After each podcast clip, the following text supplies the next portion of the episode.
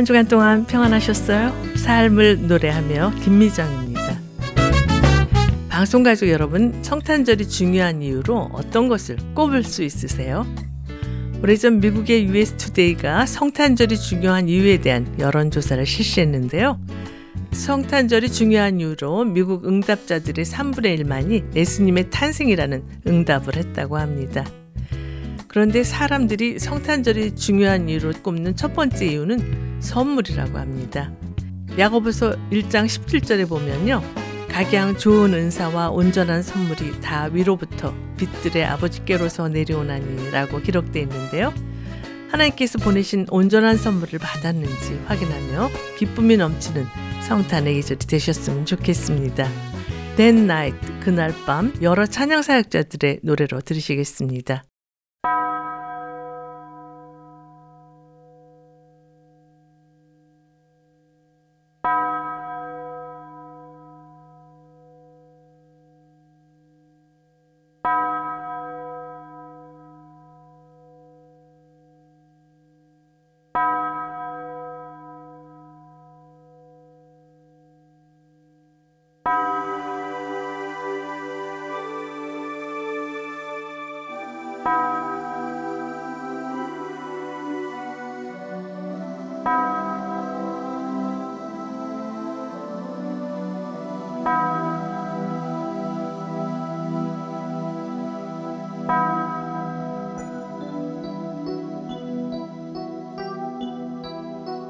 여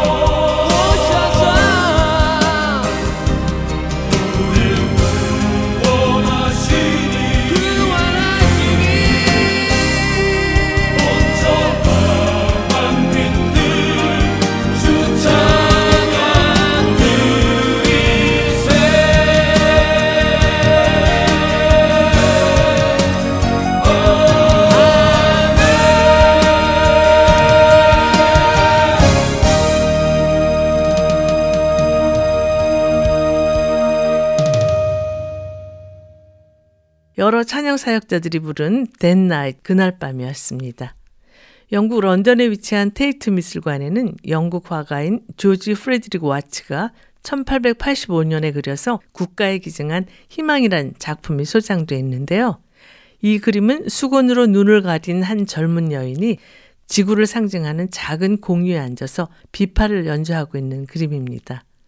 그런데 자세히 보면요. 비파의 줄은 다 끊기고 딱 한 줄만 남아있는 상태인데요.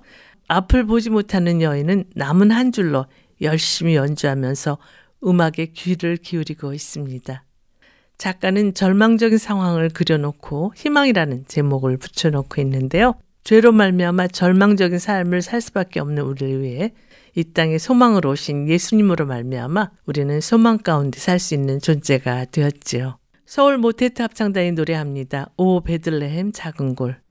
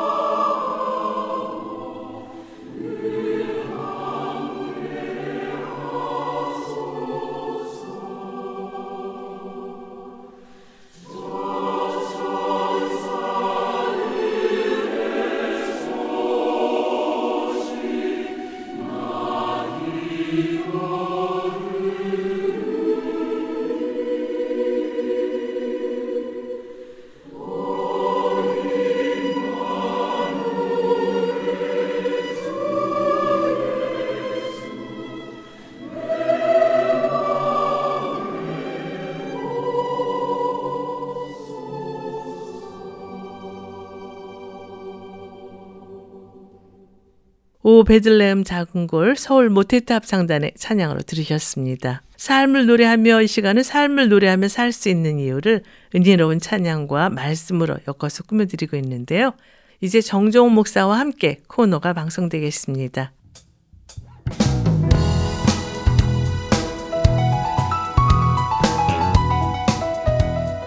정정원 목사와 함께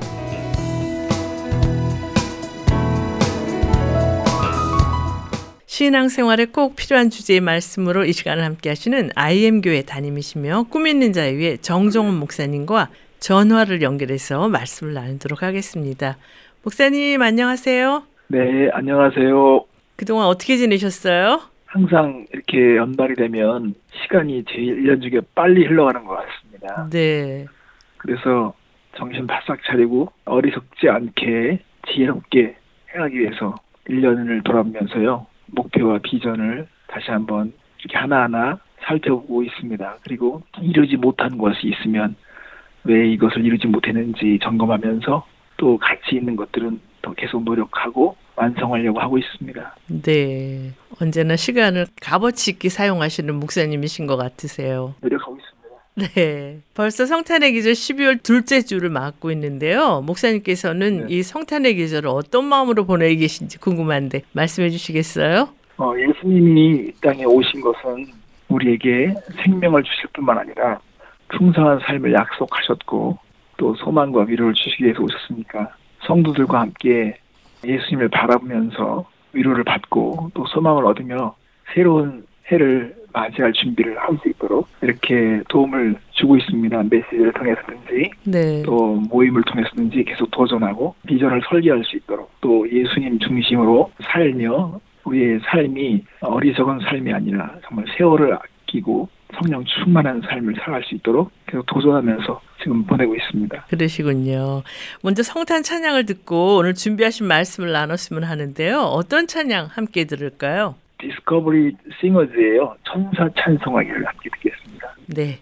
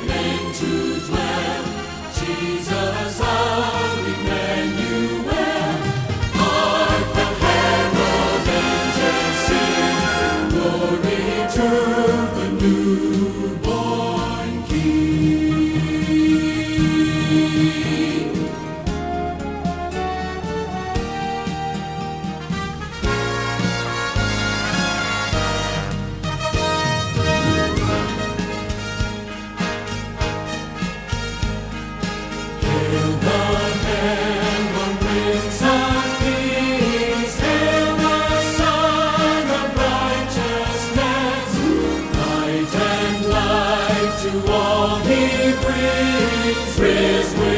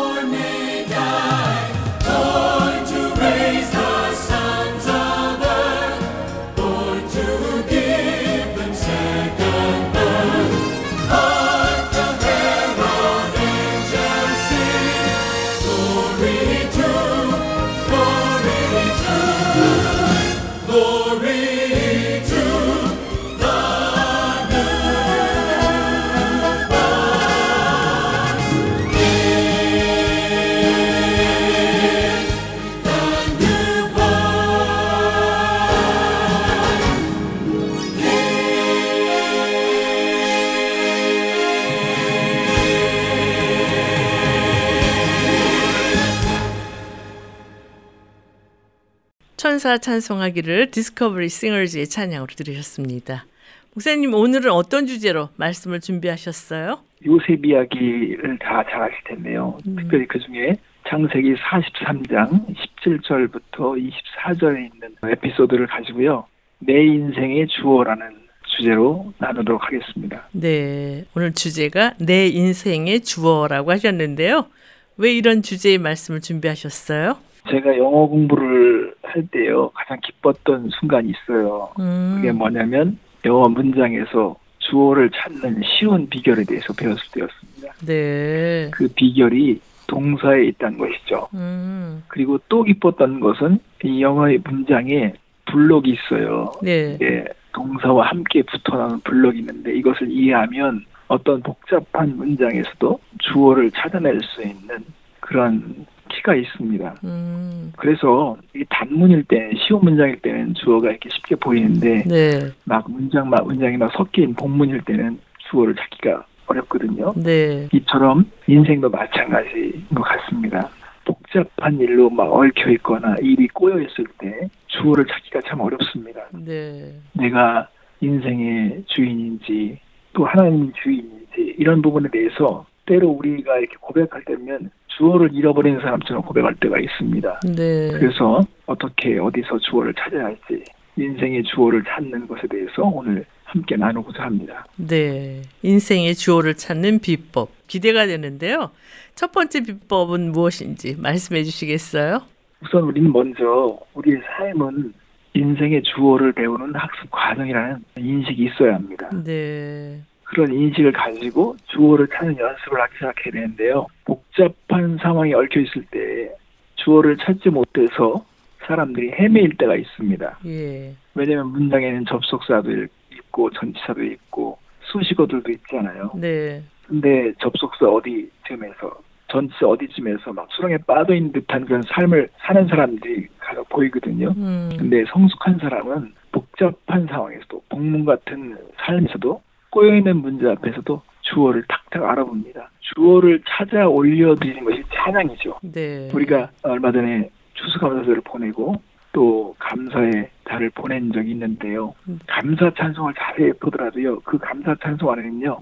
장미 속에 가시를 씌워놓으신 그 주인, 우리의 삶에 볼 때 불합리한 것 같은데, 정말 불가능한 것 같은데, 모순과도 같은데, 그 상황 속에 하나님의 선한 일을 이루시는 것을 볼 때, 그 주어이신 하나님에 대한 감사와 찬양을 하게 되잖아요. 이것처럼 네. 우리의 삶의 주어를 계속 배워가는 것이죠. 네. 그래서 우리가 주어에 대한 관심을 갖는 것이 중요합니다. 앞에서 목사님께서 주어를 찾아서 올려드리는 것이 찬양이라고 하셨는데요. 그렇다면 자신이 주어를 잃어버리고 사는지 아니면 주어를 찾고 살고 있는지 어떻게 알 수 있을까요? 네, 우리가 영어 문장도 보면 알겠지만 복잡한 문장을 주어보면 그 사람이 이 문장을 읽어 해석할 수 있는 준비가 되어 있는지 실력이 있는지를 알게 됩니다. 네. 조금 어려운 일이 닥쳐보면 알아요. 인생이 꼬여버리면 사람들이 금방 주어를 잃어버리게 됩니다. 음. 입에서 주어를 제대로 고백하지 못하는 것을 볼 수 있습니다. 네. 주어를 찾지 못하는 사람들의 증상이 있어요. 음. 쉽게 불평합니다. 음. 그리고 남을 탓하게 됩니다. 새로운 변화를 두려워하고 받아들이지 못합니다. 여기에 어떤 하나님의 뜻이 있을까? 숨겨진 어떤 하나님의 섭리가 있을까? 이런 생각을 갖지 못해요. 그런 여유가 없습니다. 음. 그냥 삶을 수평적으로만 대하게 됩니다. 네. 야곱도 자신의 삶이 불리하게 작용하는 것처럼 보였을 때 그의 입에서 주어를 잃어버린 사람과 같은 고백이 나왔습니다. 음. 그건 이제 잠시 우리는 살펴보게 될 텐데요. 네. 부모가 주어를 잊어버리면요. 자식들도 영향을 받습니다. 주어를 음. 배우기가 어렵습니다. 네. 입버릇처럼 불평하고 불만적인 그런 언어가 나오게 되어 있습니다. 음. 인생의 주어를 찾지 못하면 두려움이 있게 됩니다. 주어를 찾지 못하면 문장 자체로는 맞지만 전체를 보지 못하는 꼴이 됩니다. 그렇군요. 여기 찬양을 듣고 말씀을 계속 나눴으면 하는데요. 어떤 찬양 추천해 주시겠어요? 원웨이 싱어즈의 나의 영원하신 기업 함께 듣겠습니다. 네.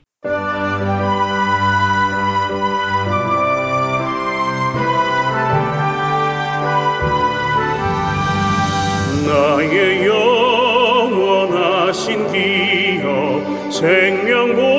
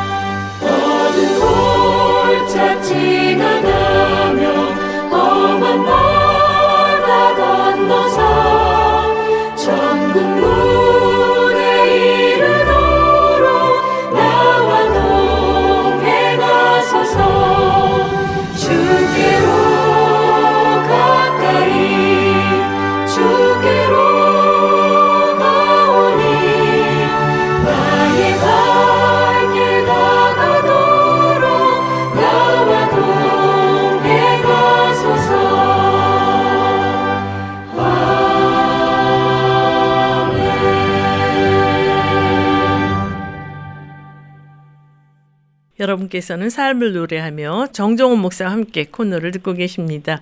오늘은 내 인생의 주어라는 주제로 말씀을 나누고 있는데요.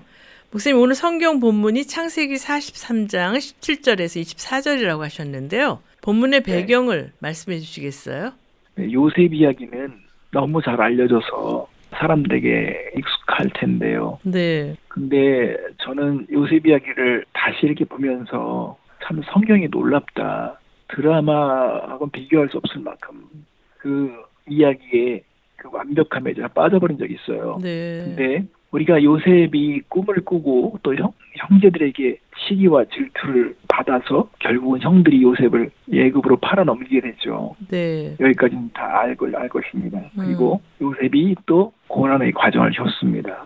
보디발의 아내의 그 유혹을 거부하고 그가 하나님을 경외함으로 죄짓지 않으려고 하다가 누명을 써서 감옥에 갇히게 됩니다. 네. 그리고 요셉이 결국은 꿈을 해석하는 그런 어떤 실력이 있어서 바로왕의 꿈까지 해석하는 그런 순간을 갖게 됩니다. 네. 그래서 애굽이라는 나라의 미래를 좌우하는 일이 벌어지는 것을 바로가 알게 되고 그래서 요셉을 애굽의 총리로 세우게 되죠. 네. 그리고 바로가 꾼 꿈처럼 애굽에는 풍년이 먼저 오고 그다음에 흉년이 찾아오게 됩니다. 네. 애굽과 가나안의 기근으로 이제 모두가 위기에 빠지는 그런 시간이 딱 닥쳐오자 요셉의 형제들이 이 심각한 기근을 해결하기 위해서 애굽 땅에 쌀을 구하러 찾아오게 됩니다. 네.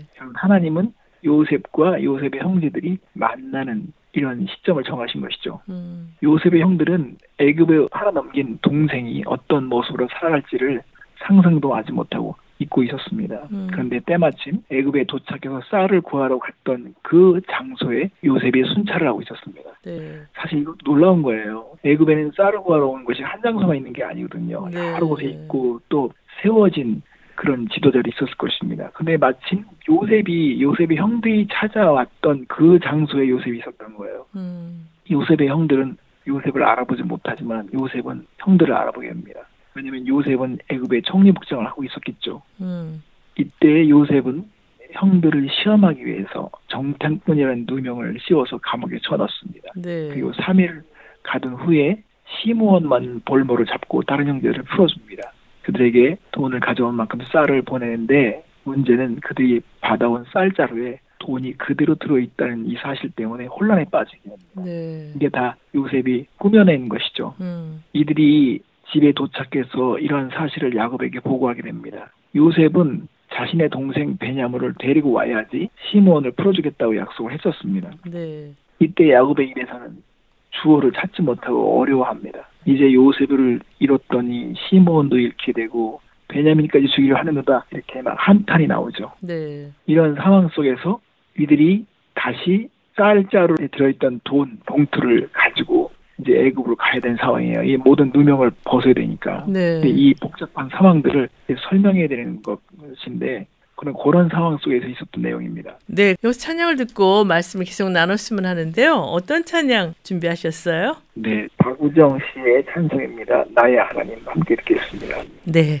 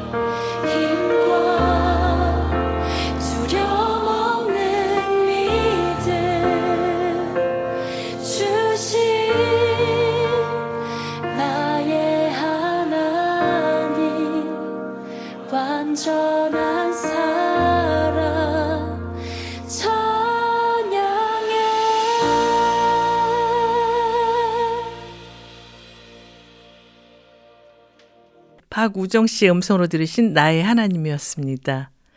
오늘은 내 인생의 주어라는 주제로 말씀을 나누고 있는데요. 목사님, 그런데 요셉을 보면 항상 그 마음 중심에 하나님이 계신 것을 알 수가 있는데요. 요셉의 삶을 통해서 우리가 배워야 할 것은 무엇인지 구체적으로 말씀해 주시겠어요? 네, 바로 잘지어 주셨어요. 요셉에게서 배워야 하는 것은 바로 주제입니다. 요셉은 하나님을 잊지 않았습니다. 음, 요셉은 하나님이 인생의 주어였어요. 보디발의 아내에게도 이렇게 고백합니다.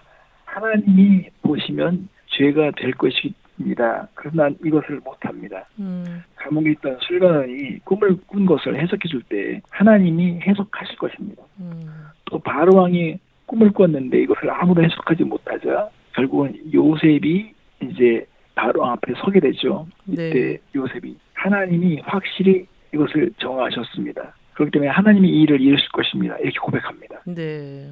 이것은 하나님이 주신 꿈입니다. 내가 아닙니다. 철저히 요셉은 자신을 내려놓고 주어이신 하나님을 높여드립니다. 그래서 성경 구절을 자세히 보면요. 요셉은 항상 그의 고백 속에 주어가 분명히 나와 있습니다. 네. 하나님이 하십니다. 하나님을 저버릴 수 없습니다. 하나님이 꿈을 주신 것입니다. 이렇게 항상 고백을 하고 있습니다. 네. 요셉이 인생의 주어가 하나님임을 고백하는 또 다른 모습은 어디에서 찾아볼 수가 있을까요? 요셉은 자녀들의 이름을 지을 때도 주어를 넣었습니다. 음, 창세기 41장 51절에 보면요. 장남 문하세를 낳았을 때도 그는 주어를 넣었습니다. 하나님이 내게 내 모든 고난과 내 아버지의 온 집 일을 잊어버리게 하셨다. 이렇게 고백하면서 문하세 이름을 지었습니다. 네. 그리고 차남인 에브라임의 이름을 정할 때도 하나님이 나를 내가 수고한 땅에서 번성하게 하셨다. 이렇게 고백하면서 이름을 지었습니다. 음, 이렇게 요셉은 그의 삶의 주어가 확실했습니다. 음, 요셉이 고백한 이 주어를 보면 그동안 삶에 대해서 하나님께서 어떻게 인도하셨는지, 지금 어떤 상황인지, 앞으로 어떻게 이끄실 것인지에 대한 그런 기대와 믿음과 신뢰가 있습니다. 네. 그렇다면 요셉의 형제나 야곱은 어땠나요? 네. 야곱은 이제 시몬이 갇혀버리고 볼모로 잡혀버리고 지금 베냐민을 요구한다는 이 사실 앞에 완전히 지금 그 정신을 못 차립니다. 음, 창세기 42장 36절이면 야곱이 이렇게 말합니다. 그들의 아버지 야곱이 그들에게 너희가 나에게 내 자식들을 잃게 하도다. 요셉도 없어졌고 시몬도 없어졌거늘 베냐민을 또 빼앗아가고자 하니 이는 다 나를 해롭게 함이로다. 이 말 속에는 요셉은 죽었다. 베냐민도 곧 사라질 것이다. 시몬도 죽을 것이다. 이런 말이 깔려 있거든요. 네. 근데 사실은 틀린 것입니다. 시몬은 석방될 것입니다. 요셉은 살아 있었습니다. 베냐민은 돌아올 것입니다. 음, 그러니까 우리가 여기서 한번 스스로 질문을 해보는 것이 필요합니다. 나는 어려움 속에서 어떻게 반응하고 있는지 야곱처럼 모든 것이 나를 해롭게 하고 있다고 그렇게 한탄을 하는지 요셉처럼 여러분 여러분이 나를 헤아려 하였지만 하나님은 그것을 선으로 바꾸사 오늘과 같이 많은 백성의 생명을 구원하게 하시어 하셨습니다. 이렇게 주어이신 하나님을 분명히 고백할 것인지 이걸 우리가 한번 생각해 봐야 합니다. 네. 사도 바울은 로마서 8장 28절에도 정확하게 얘기합니다. 우리가 알거니와 하나님을 사랑하는 자, 곧 그 뜻대로 부르심을 입은 자들에게 모든 것이 합력하여 선을 이루시는다. 결국은 하나님이 선을 이루신다는 것을 고백하고 있습니다. 네. 역시 찬양을 듣고 말씀을 계속 나눴으면 하는데요. 어떤 찬양 준비하셨어요? 두란노 경비와 찬양에 나의 반석이신 하나님 함께 듣겠습니다. 네.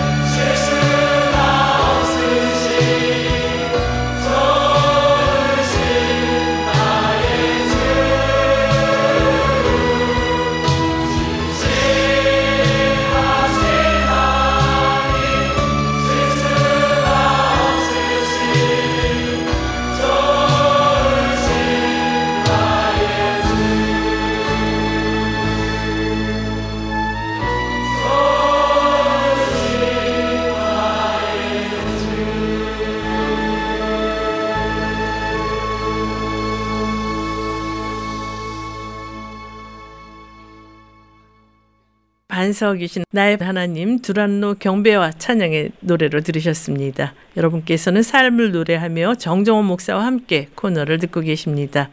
오늘은 내 인생의 주어라는 주제로 말씀을 나누고 있는데요. 목사님, 그렇다면 인생의 주어를 찾기 위해서 우리에게 더 필요한 것은 무엇인지 말씀해 주시겠어요? 네, 주어를 찾으려면요. 우리가 섭리를 깨닫는 것이 중요합니다. 네. 하나님의 섭리를 깨달아야 합니다. 섭리는 하나님이 주어가 된 이야기죠. 역사는 하나님이 주어입니다. 요셉의 이야기를 보면서 우리는 섭리에 대한 확실한 그림을 볼 수 있습니다. 네. 창세기를 보면요. 하나님은 아브라함에게 한 민족을 약속하였습니다. 어찌 보면 요셉이 꿈을 꾼 것도요. 하나님의 섭리 속에 있는 것입니다. 음. 요셉이 대단해서 꿈을 꾼 것이 아니라 하나님은 창세기 15장에 있는 아브라함에게 준 말씀을 성취하기 위해서 하나님께서 요셉을 사용하신 것입니다. 네. 15장 13절부터 14절 말씀 보면요. 여호와께서 아브라함에게 이르시되 너는 반드시 알라 내 자손이 이방에서 객이 되어 그들을 섬기겠고 그들은 400년 동안 내 자손을 괴롭히리니 그들이 섬기는 나라를 내가 징벌할지며 그 후에 내 자손이 큰 재물을 이끌고 나오리라. 생각해 보세요. 몇백 년 전에 하나님은 아브라함에게 아브라함의 자손들이 애굽 땅에 거기서 400년 동안 머물 것을 다 보셨습니다. 네.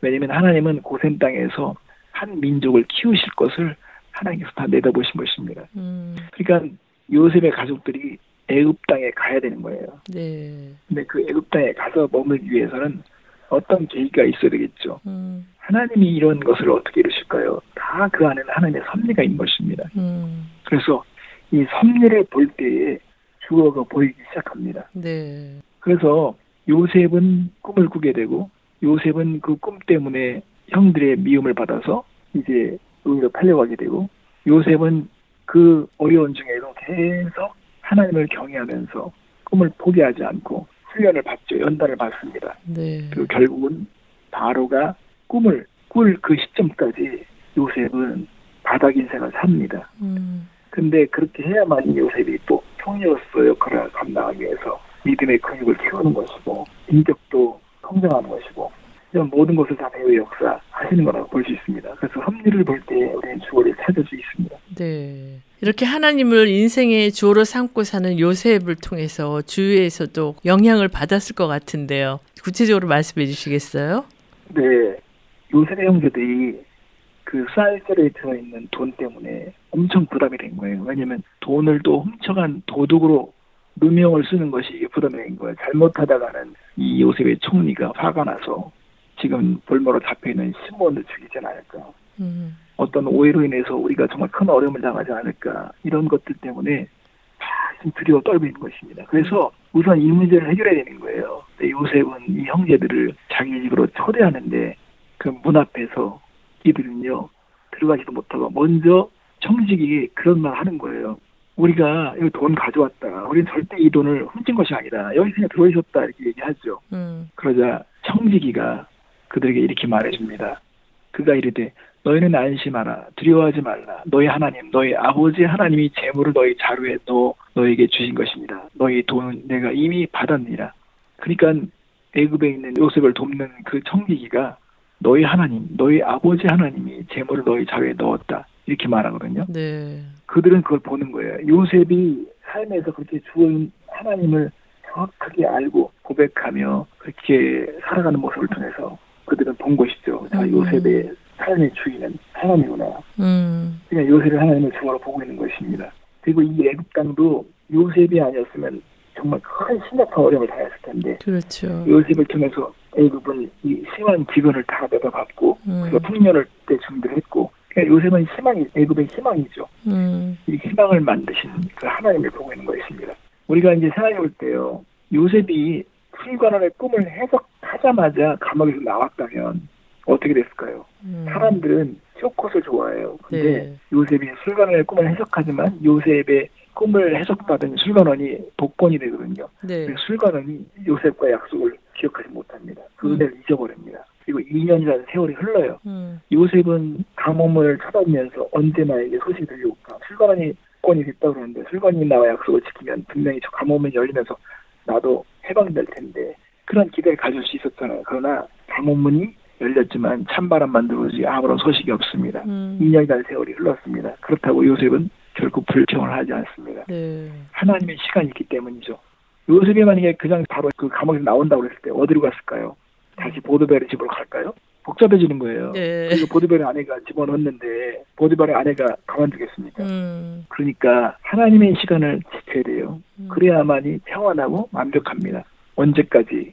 바로가 꿈을 꿀 때까지 요셉은 기다려야 합니다. 바로의 꿈을 꿨을 때 술광이 그때 생각났고 요셉은 수염을 깎고 바로 앞에 서게 된 것이죠. 그때 시나리오를 잘 설명하니까 바로 그 순간에 바로가 이제 인재를 알아보고 요셉을 총리로 세우죠. 네. 이게 하나님의 섭리죠. 음. 하나님의 시간은 정확합니다. 확실한 결과를 갖게 됩니다. 우리는 하나님의 사랑과 능력과 지혜를 믿어야 합니다. 지금 이 연말에 사람들이 부도난 심정으로 또 목표한 것을 이루지도 못할 수도, 있, 을 수도 있고요. 음. 우리가 정말 이런, 이런 위기감을 가지고 살아갈 수 있는데 우리는 잊지 말아야 합니다. 우리의 인생의 주어이신 하나님은 자기 아들을 아끼지, 아니- 아끼지 아니하시고 주셨습니다. 음. 아들을 아끼지 아니고 주신 분이 그 무엇을 못 주시겠습니까? 네.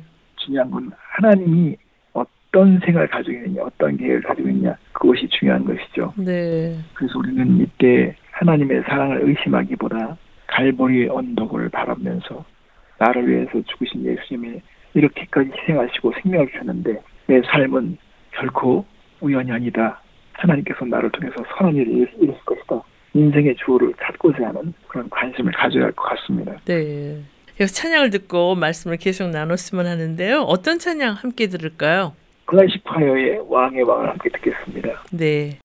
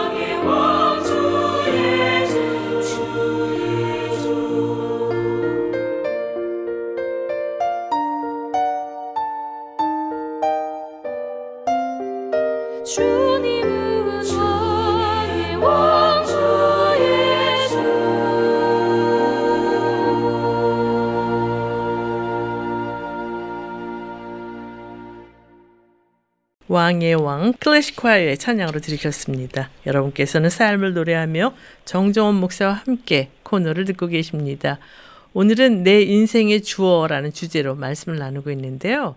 목사님, 내 인생의 주어를 분명히 하고 살아야 하는 이유가 무엇인지 말씀해 주시겠어요? 네, 하나님께 기억되는 인생들은요, 주어가 확실한 인생들입니다. 주어가 하나님이 된 인생만 기억됩니다. 음, 제가 사진을 찍으면서도 이런 거를 많이 생각하거든요. 네, 우리가 사진을 찍지만 버려지는 사진들이 있어요. 음, 잊혀지는 사진들이 있습니다. 실패한 사진이라고 생각되는 사진들이 있습니다. 초점이 맞지 않거나 거기에 주인공이 없거나 스토리가 없는 사진들은요 결국은 찢겨지고 결국은 버려지게 됩니다. 네, 그것처럼 우리의 삶에 하나님이 보실 때 주어가 분명치 않은 삶은 하나님께 잊혀집니다. 음, 그래서 우리가 주어가 분명한 삶을 살아야 합니다. 음, 하나님이 하셨다. 하나님이 손을 이루실 것이다. 나는 하나님의 그 역사에 동참해야 한다. 이렇게 우리의 삶의 주어로 막 채워가는 거. 하나님의 주어가 막 더 확실히 보여지는 이 삶이 성화되는 삶이라고 볼 수 있습니다. 네. 그렇다면 목사님께서는 평소에 인생의 주어를 어떻게 고백하고 살고 계신지 궁금한데 말씀해 주시겠어요? 네. 인생의 주어는 항상 그런 것 같아요. 하나님이 하셨다. 하나님이 하셨다. 하나님이 이루실 것이다. 하나님은 실수가 없다. 하나님은 내가 생각하지 못한 높은 뜻이 반드시 있다. 하나님은 우리가 정말 사랑의 대상이다. 이렇게 우리가 삶에서 하나님을 앞세우고 하나님이 모든 삶의 문장 문장마다 주어가 될 수 있는 고백들을 많이 올려드려야 될 것 같아요. 네. 그게 익숙해야 될 것 같습니다. 그러니까 요셉이 형들이 막 두려움에서 떨고 있을 때 혹시나 아버지가 세상을 떴으니까 음, 요셉의 마음이 확 변해가지고 우리에게 보복하지 않을까 이렇게 막 염려하는 것을 볼 때 요셉이 눈물을 흘리면서 형들에게 말합니다.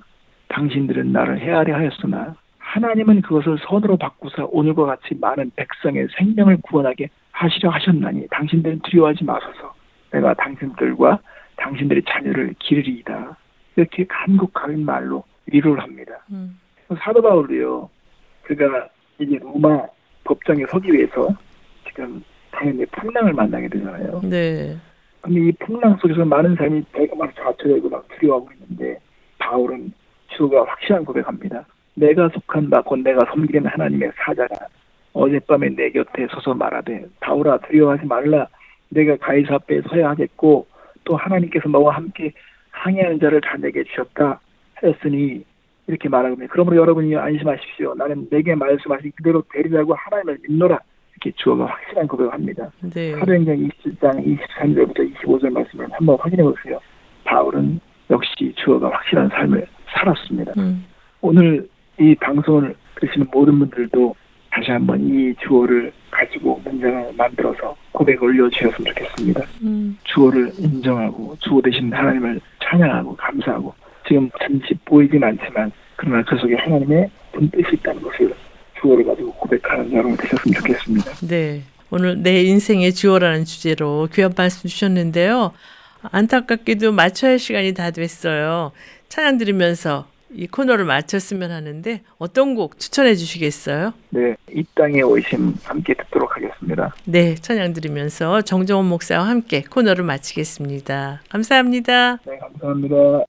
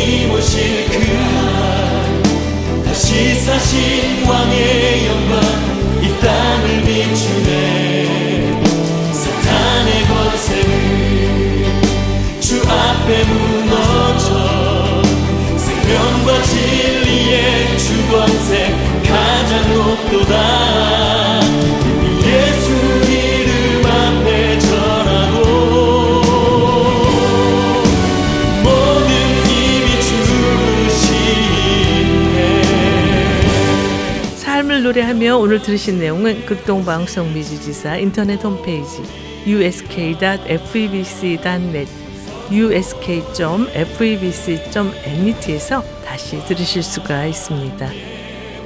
내 인생의 주어가 되시기 위해 이 땅에 오신 예수 그리스도를 마음에 영접하셔서 하나님만이 주시는 놀라운 기쁨을 누리며 사는 모두가 되시기를 바라면서요.